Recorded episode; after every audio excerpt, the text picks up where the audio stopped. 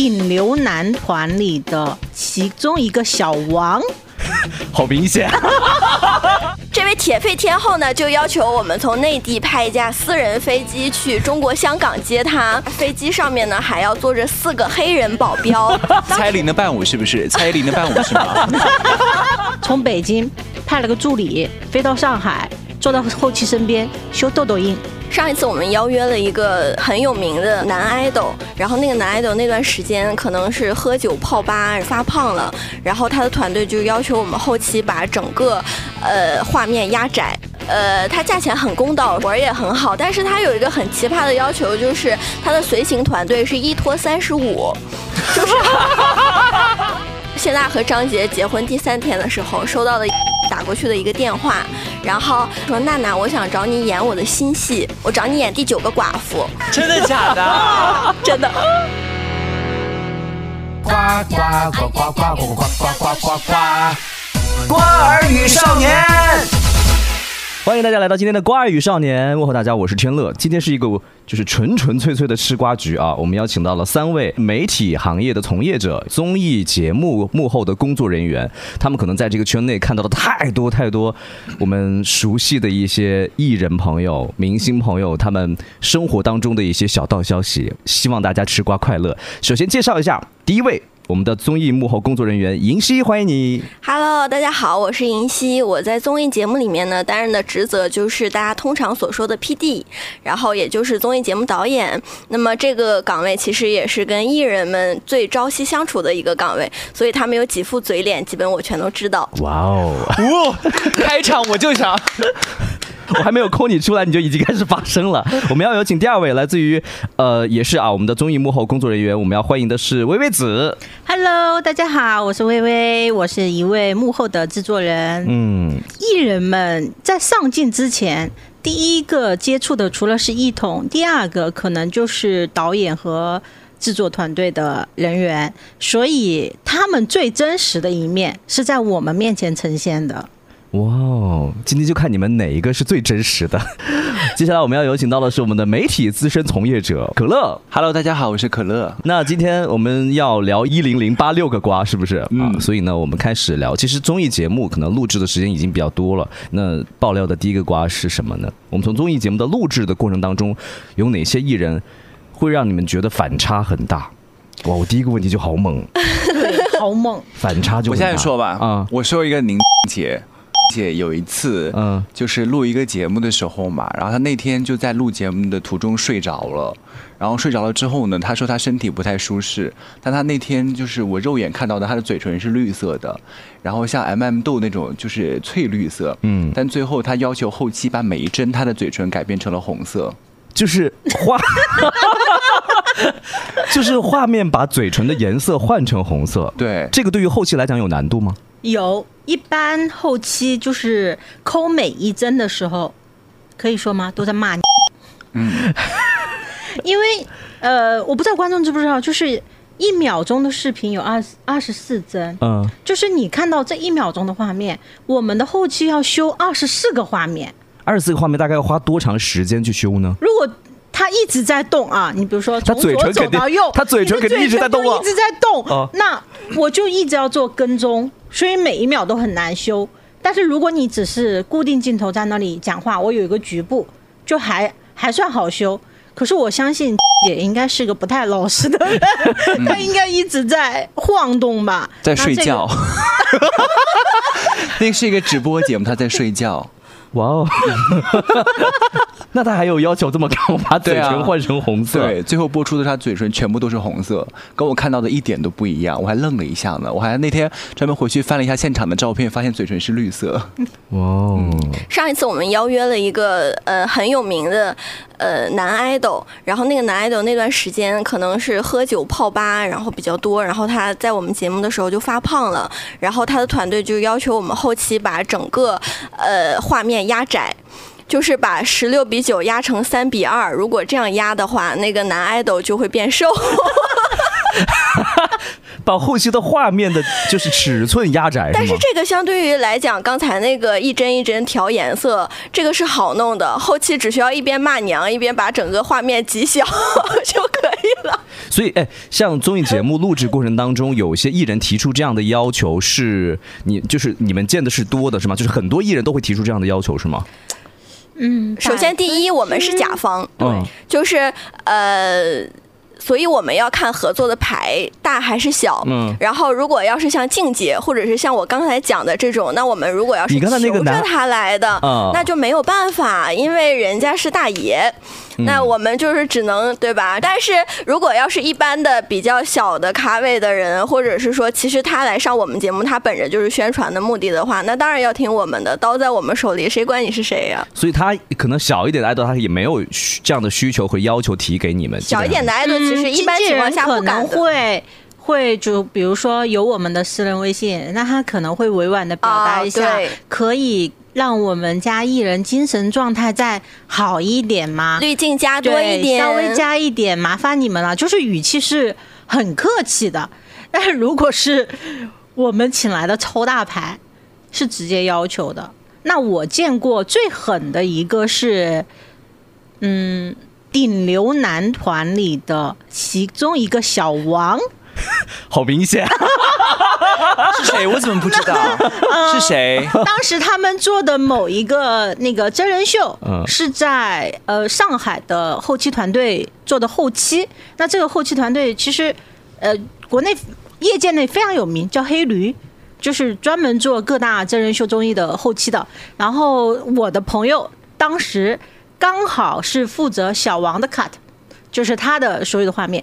那小王做的事情是什么呢？从北京派了个助理飞到上海，坐到后期身边修痘痘印，修了半个月，因为他要播十几期，然后每一个画面都要去修他的出现小王的，他都要停下给我看一眼，放大再给我看一眼。哦，这里有一个痘痘，修掉。修痘痘就是跟脸上的修痣是一样的，是不是？对对，呃。就是你要建蒙版，就是呃，如果会 P 图，就知道我我要圈起一块来。但如果你没有动，这是比较好修的。然后做磨皮嘛，就像我们玩美颜相机一样嘛，我可以修局部，但那是照片，就是不动的，你十分钟可以修好。但是在动的视频，你懂的，呃，十分钟的画面，我可能修一个通宵都修不完。嗯，所以他的助理在上海待了半个月，嗯，每天就来。工作室找这个后期，嗯，所以他本身的皮肤状态也不是很好了。对他就是青春期留下的那种呃脸上有痘印嘛。哦，其实这个小王我去年见过，就是他在录。呃，湖南台的一个节目，看见了他。百度，百度。对，但是我我跟你说，我见过就痘痘最多的艺人，一共是两个人。嗯。呃，分别都是在前年的金鹰节的时候见过的。一个他姓宋，他那个痘痘啊，就是肉眼可见的，就直接人没到你面前，痘痘就要先蹦到你面前那种感觉。还有一个是那个前年的。女神，因为当时我们在采访的时候，我们就在拿手机去跟她拍照什么的，然后但她的助理把我们手机都拿过去，把照片一张一张删掉，说那个你们不可以用手机拍，要等官方的照片出来用官方的。那这个避免不了，因为完了之后他会有一个这个亮相嘛，在媒媒体面前亮相，那所有的媒体都会拍他。没有没有没有，在后台的时候，你不知道的是媒体是被邀约的哦，所以媒体啊，我们是被邀约的。对，像这样的是的，呃，如果是媒体拍的所有照片发布之前是要审稿的。就是是在后台的时候，一共是两家媒体，然后我们就手机被拿去删照片了。哇哦！所以其实呃，对于艺人提出的一些视频删减或者说视频呃修图的一些要求，提到的算是过分的吗？可能别人听来觉得过分，但是在我们在这个行业待太久了，这个可能是大部分人的一个要求。只不过你提这个要求的时候，咖位够不够而已。嗯，哇！而且其实后期们算是经常干这个活儿的，因为其实呃，比方说像一帧一帧的 PS，然后逐帧逐帧的套滤镜，或者是加呃一些马赛克，这个也不光是在艺人们提出要求的时候才出现。就比方说呃，之前某位著名的钢琴家，然后。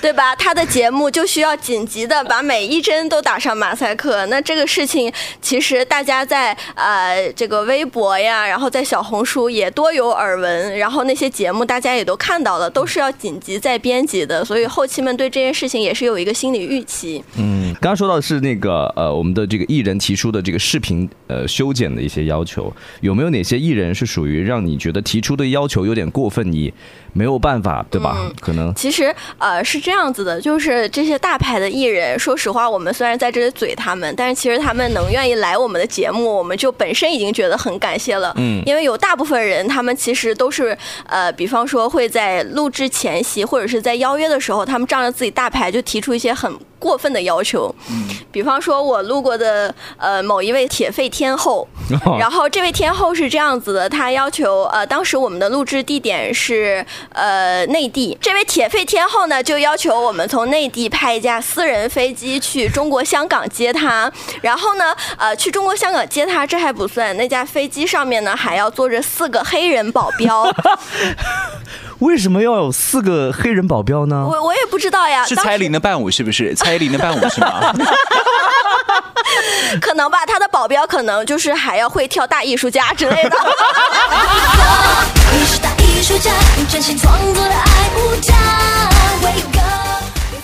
保镖也就算了，为什么要黑人保镖呢？对不对？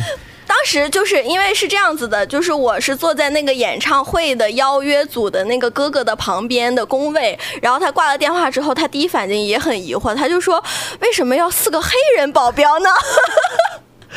然后，但是这件事情有一个安定是第一年的时候他没有来，就因为这个黑人保镖和私人飞机的邀约他没能成行。但是第二年呢，他来了，他参加了我们的演唱会，并且开场的时候连唱了三四首歌。就但是呢，又有一个问题是那一年的时候，那几个音乐组的哥哥就搬到楼上去了，所以我们到底也不知道他到底有没有黑人保镖。但是他去年那么坚持，他应该是。最后还是来过了，就是有没有四个人保护他来的就不太知道了，对，但是也可能是不止四个黑人保镖，可能你知道，就是他随着这个身价的水涨船高，可能就是四变八，八变十六。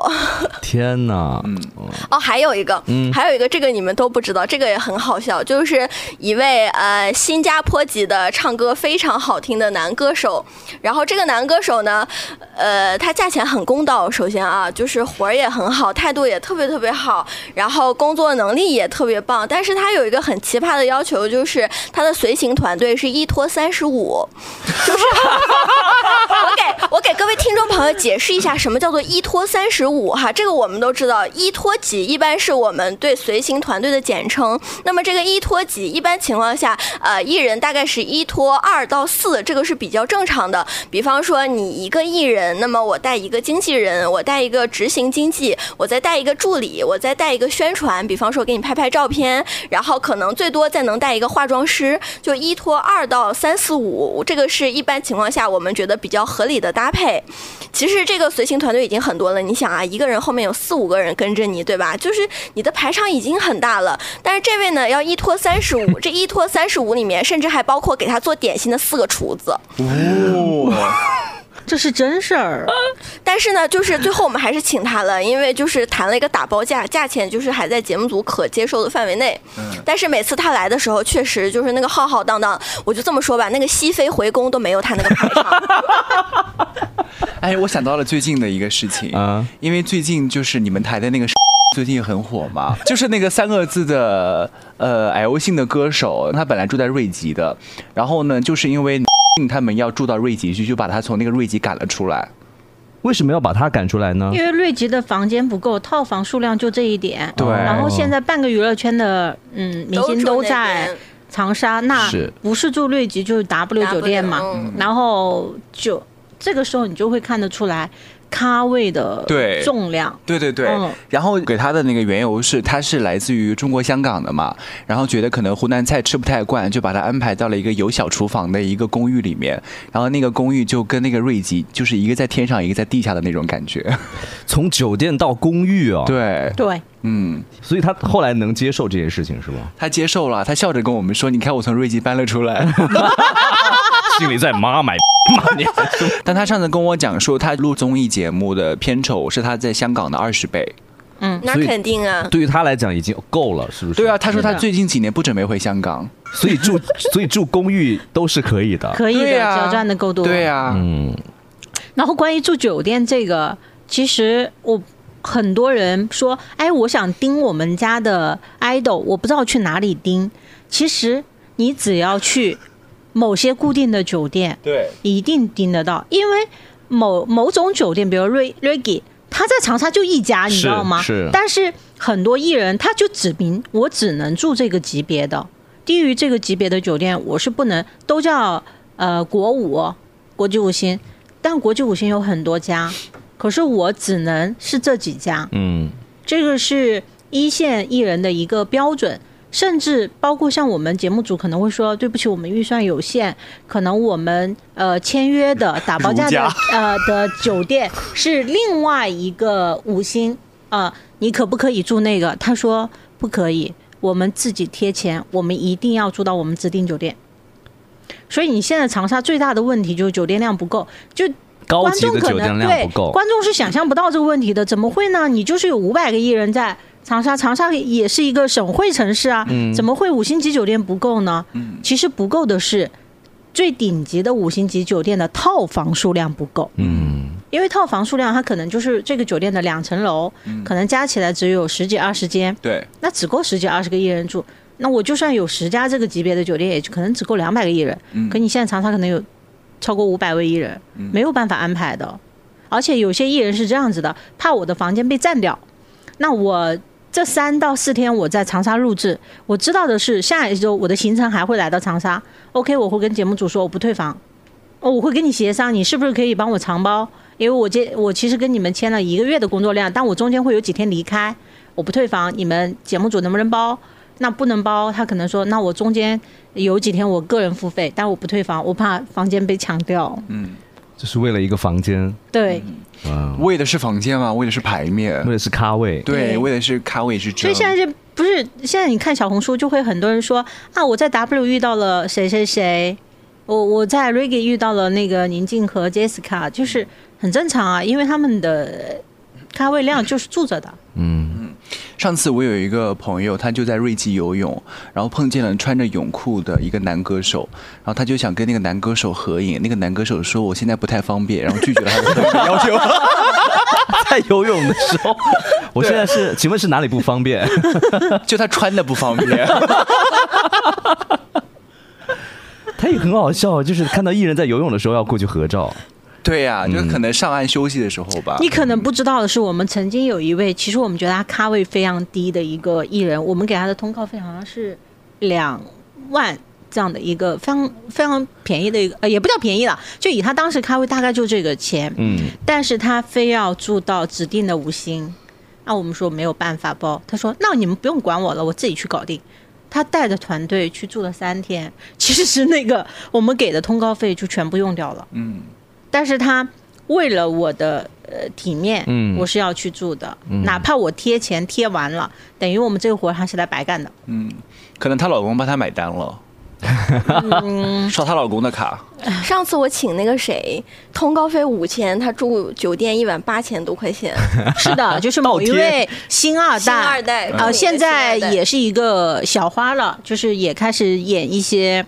呃，正剧里面的嗯女二左右的呃人，没有人家演女一。哦，对对对，女一对，然后她二十代女一对，然后她呃，我们请她就是友情价，是朋友关系这种。她说好啊，我空了一天，我就飞来这边跟你们录一下节目吧。但是她一定要住在某个五星，嗯，然后房间费就是八千，但我们给的通告费就就五千，嗯，她还自己带化妆师来。还自己带摄影师，他可能不是为了这赚钱了。对对，就是我跟你说，其实很多人会好奇艺人的呃出场的费用的价格。嗯，其实为了接某一些活的时候，他们是会自降身价，或者说，反正我贴钱，我要把这个活拿住，我是不会让出去的。然后前不久我就看到一个瓜，就是说现在的真人秀，嗯，就是没有那个叫什么偶像呃团体的生存空间。就是说之前一些偶练出来的人，我们不是之前看到那个上官喜爱是吗？嗯，他说他八个月没有收入了，嗯，就是很正常，因为这个市场空间里没有你的路了。呃，一个综艺我搭配的一般，我们看到是顶流，呃，超一线，再加一两个男呃男团女团里面特别火的，呃一两个小男生小女生，然后我们来配成一个综艺的搭档，其实大部分是这样子的，嗯，然后就导致那些中不溜秋的爱豆们就是没有没有活嘛，嗯，然后前段时间是。在录，那所有艺人其实都知道这个有这么一个活开始录了，然后各种找关系去，最后你知道吗？很多艺人抢一个位置，一到两万块钱的通告费，抢一个位置，抢一个飞行嘉宾的位置，但是他们是就是说的一拖三，一拖一拖五去的，然后这个拖过来的人，我们只是包住宿啊，就就就机酒嘛，那你你化妆师。嗯，给你配服装都是三千块钱一套啊，这些费用都是你自己的。其实你你费尽心机抢来的一两万的 飞行嘉宾的活儿。搭光了，要的是一个曝光。我跟你说，就是去年我嗯呃也嗯，我有个朋友看到了那个上官喜爱，你知道吗？然后那一期呢，他们还聊了很久啊，就是说希望他有好的表现什么的。他就是在舞台上又唱又跳，但可惜的是那期根本审片就没没过就没播，他也没有通告费，就白来了一趟。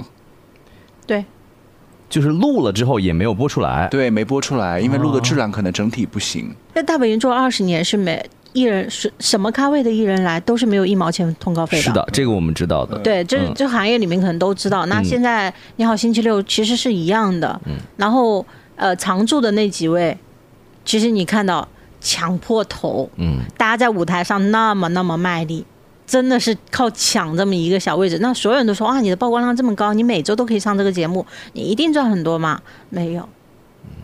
可能是贴钱的，可能甚至可能公司在贴钱，让你来做站着这么一个位置。是的，是的。尤其是那个你好星期六最近还推一些新人出来。对，其实芒果台最近也推了很多新人出来，比如说像小齐、冯喜，还有叫马轩。哎，小齐有一个。小齐，小齐，你们之前有 有接触过没有？有一个特别好的经历。我早年在我还是一个早年，早年是有多早？早年早年就是大家听我甜美的声音，可能听不出来，我其实是四七年出生的。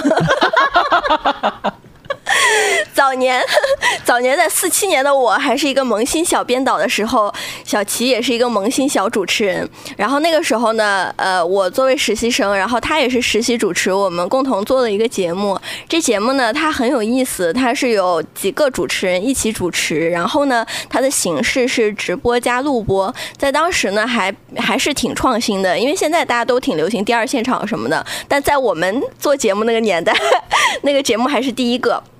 然后，呃，直播和录播呢，其实就会有不同的主持人。那么就是一个大主持人带几个小主持人。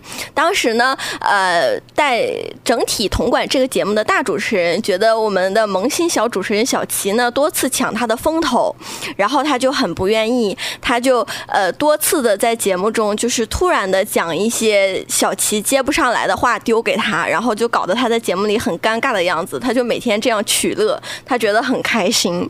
但是呢。小齐就都忍了，然后后面又发生了一件事情，是这个节目刚才我讲了有直播和录播两个板块嘛，那么呃直播的板块可能需要在外面风吹日晒，还需要在街头采访，而且直播的时长是很难控的。嗯，那大家都觉得直播这个事情很辛苦，没有人愿意去，那么这个大主持人呢就指派小齐说你去，然后小齐就去了。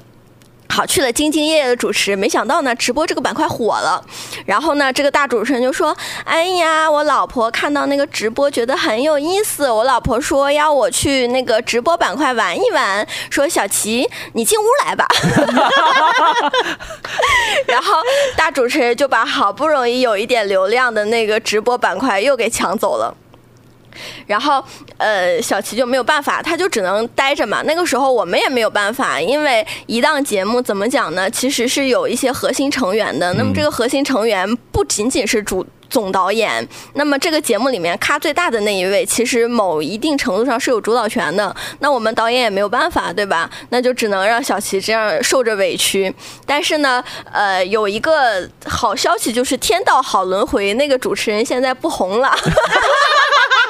我好想知道是谁啊？那个小那个主持人现在不红了。三个演员也是主持人，演员和主持人，内地的。然后他最火的时候其实是上湖南台的《百变大咖秀》，不是吧？他最火的时候应该是彩铃的年代。彩铃的年代哦，他有歌。我知道是谁了。所以你看，其实就是。主持人之间也是有咖位之争的嘛，然后对，然后其实艺人之间也会像普通职场社会一样，就是会有所谓的职场霸凌嘛。嗯。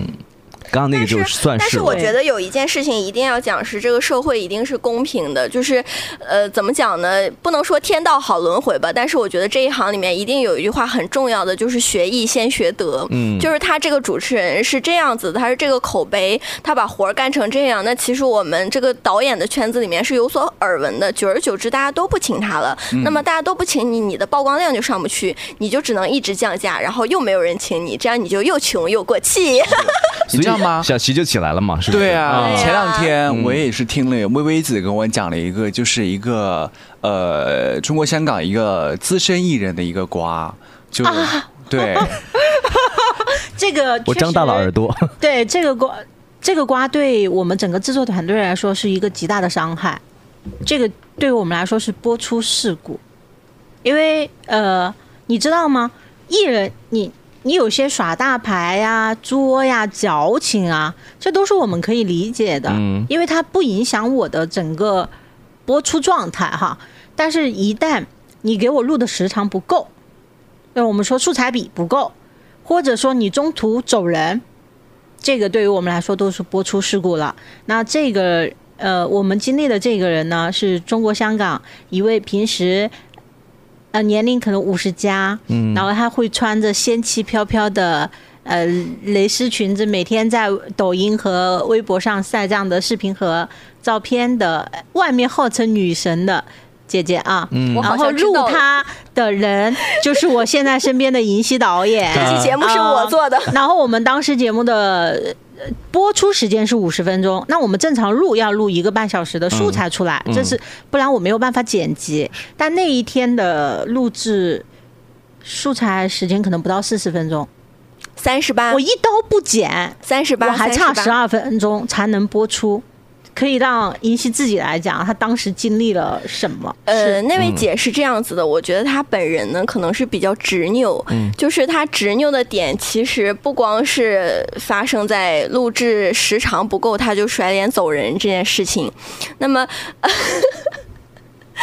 就是因为大家都知道电视节目是有很多个机位的，其实呃，你哪一个哪半部分脸好看，你哪边脸不好看，我们会给你避掉，这个是我们后期要做的事情。其实所有的嘉宾在现场只需要自然的呃保持你的好的表情管理，跟主持人健康的聊天就好了。那么这位中国香港的大姐呢，呃就不非常的执拗，他在录制的全程不看主持人，因为呢他。坚持觉得自己呃左边脸好看，左边脸好看。但我需要解释一下，舞台上的节目是这样的，机位是不在舞台上的，嗯，他是在舞台下面的半圈，是，我们有十几台机位，但他认为他当时的座位坐在了舞台的呃右边，所以他对镜的脸就是右脸，他的左脸是对着主持人里面的，他一定要他的左脸出镜，该怎么办呢？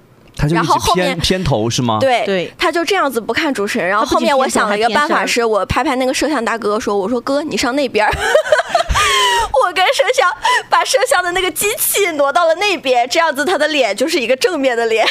但是他跟其他的人就没有任何交流，没有，就是拍单独景，他一个人景你是看不出来的。你也不能说看的，你也不能说他跟其他人没有交流，他就是先把脸背对着主持人，美美的讲完他的话，然后呢悠悠的又把脸转回来，跟主持人微笑的示意点一下头，就是意思说我讲完了。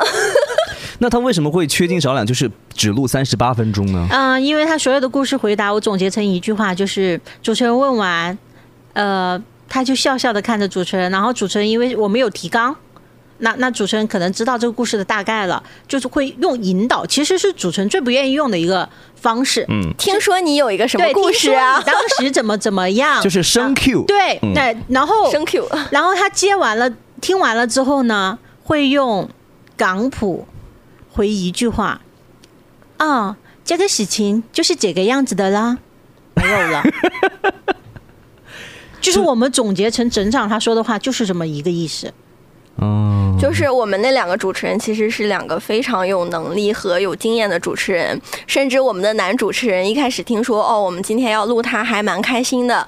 我们男主持人还跟我们讲说，那个是他童年的女神，因为他早年特别特别的漂亮，他演过妲己，非常美的一个女的。然后录完之后，这位曾经 把她奉为女神的主持人铁着脸走的。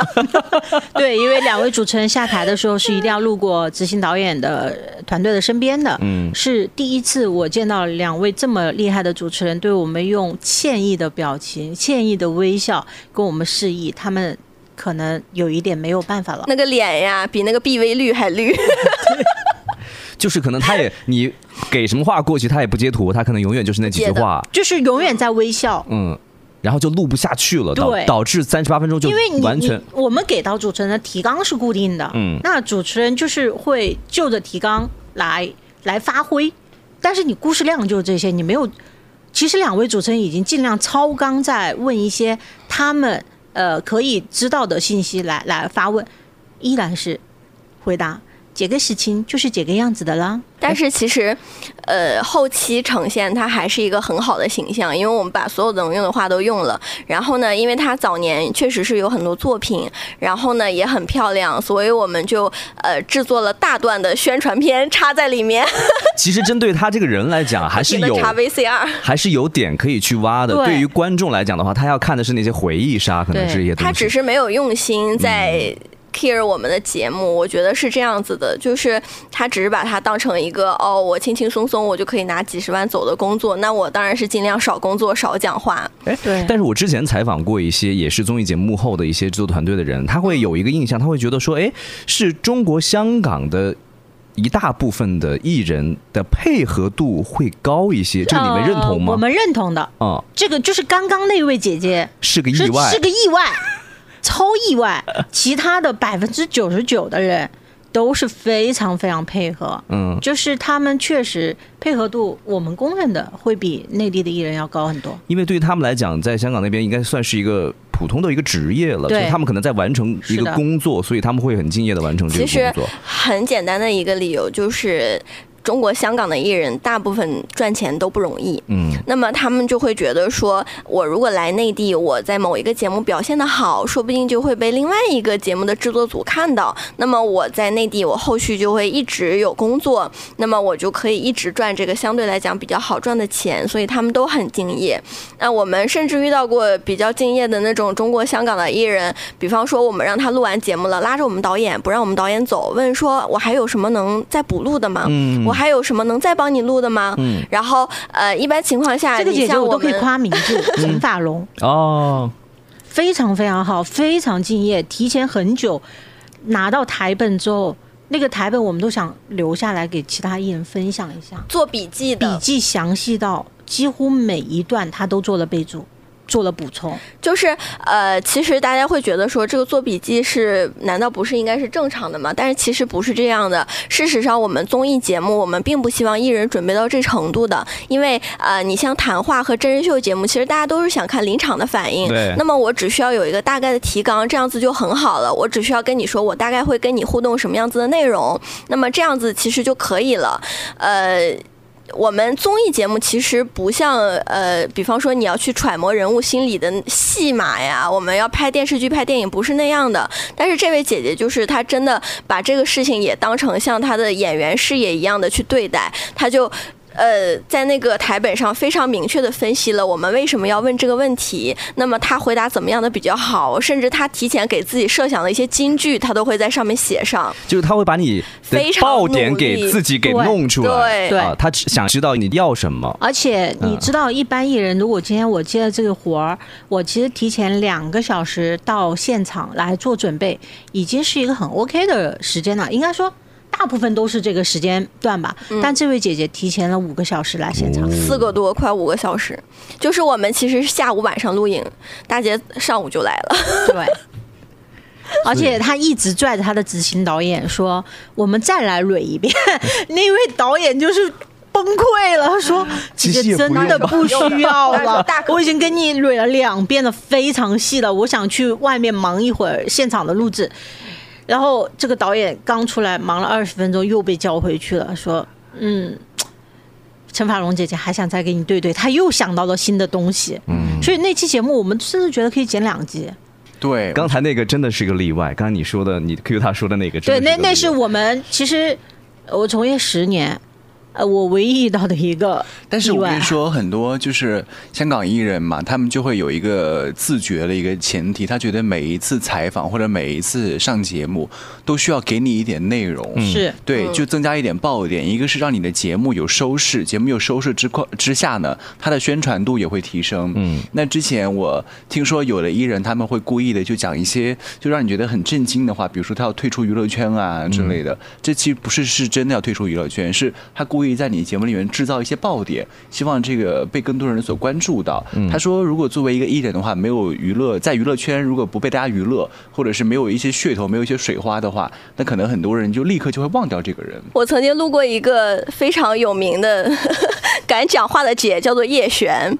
然后叶璇当时在我的节目上，因为我那集节目的主持人是杨乐乐，叶璇对着杨乐乐说：“你的老公是我理想型。” 对，然后我给你们。讲叶璇不 care 世俗眼光的例子，我再给你们举一个，真的很好笑。就，嗯，谢娜大家都知道吧？然后谢娜和张杰结婚第三天的时候，收到了叶璇打过去的一个电话，然后呃，叶璇说：“娜娜，我想找你演我的新戏。”然后娜娜说：“嗯，因为我最近就是刚结婚，可能有很多事情。那我想问一下，我演什么呢？然后我这个戏份是多少呢？我看我能不能排得开。”然后叶璇说：“我找你演第九个寡妇。”真的假的？真的。哇哦！消息来源我们就呃私下再说。第九个寡妇。消息来源私下再说。重要的是在结婚第三天之后让他演寡妇。他他没有接这个。是怎么想的？他又把叶璇后来叶璇自己演了第九个。后来叶璇自己演了第九个寡妇。哦，为什么会有这但是当时不不，当时没有找他当那个主演，就是没有找他演那个准确的第九个寡妇，可能是要找他演第六个或者第七个寡妇，因为他们那个戏是这样子的，是个很好的戏，就是讲呃他们这家人就像杨家将一样满门忠烈，所 以所有的女性们都当家，然后她是他们家第九个死了老公的寡妇，所以这个戏叫第九个寡妇。他找谢娜演的应该不是第九个，这个戏叫第九个寡妇，但应该找的是演第五六七个寡妇。这 样子，这好绝哦！如果要我要是现在的，我会把它删掉。真的，嗯。但是叶璇，其实我我我，因为我跟他录过节目，我其实知道他本人也不是故意要恶心你，他就是因为我这儿正好有个工作，我就想起你了。对，我也没有意识到你可能三天前结的婚，特别 real，你知道吗？然后娜娜娜娜说完，他结婚了，他说：“哦，那我祝你新婚快乐。”然后其实。叶璇可能很多人会好奇一点啊，嗯，为什么他这样讲话，呃，得罪很多人？可是他在娱乐圈依然有地位，依然有很多工作在等他。其实他当时跟呃尹锡导演是私下有说过的，他在香港出道，他玩透了。媒体想要的那一套，叶璇是这样跟我讲的。就我觉得叶璇真的是一个特别聪明的人，他懂得就是围绕着自己去制造话题，然后其实又没有伤害到周围的人。因为他讲的那些话，多数都是，呃，怎么讲呢？从他自己去把自就是给自己一把刀，然后呢，把自己就是插的千疮百孔，然后给大家看，说你看我今天又有一个刀眼，快来骂我。就是他有一段时间就被骂，就是你是被下降头了吗？是吗？对。那段时间啊，是的。但是叶璇跟我讲的是，从前在中国香港拍戏的时候，因为他以前是 TVB 出道的嘛，他说那个时候有一个很有名的化妆师跟他讲过一句话，他说不怕好新闻，不怕坏新闻，就怕没新闻。对，我觉得这个是所有的娱乐圈的艺人都应该就不愿意吐吐吐露自己心声的艺人都应该要学习的一点。他当时跟我讲的是，呃，那个时候周润发红吧，周润发红到。脸上长了一颗青春痘，都是头版头条。所以叶璇就成长在那种环境下面。他后来就跟我说了一句话，他说：“我已经被香港的记者写到，他们今天拍我一张照片，那么他们这张照片会用作什么样的用途？他们会写一个什么样的标题？他们会在里面讲什么骂我的话？其实我都知道，这个热搜早就是被我自己安排好的。”哇！就我预判的媒体的预判。对，其实真正聪明的人，他会知道你想利用他。嗯，其实你在利用他同时，他又不是，又何尝不是在利用你呢？对吧？对，嗯，是。感谢收听本期的《瓜儿与少年》，欢迎订阅、点赞、留言、分享给更多的朋友。只有订阅，你才能第一时间收到下一次吃瓜更新。下集两位综艺幕后工作人员将继续带你吃瓜，听听下期他们还有哪些重量级的大瓜。我设的梗，他只采用了百分之二十。其实欣慰中又受了打击，你知道吗？就是我，我熬了一个礼拜的通宵，哎，我想了那么多梗，哎，你都不用。然后小王呢，跟这位姐姐是大学同学，在大学期间有一个英俊帅气又多金的男朋友。这位黑红黑红的姐姐做了一个决定，说我要抢过来。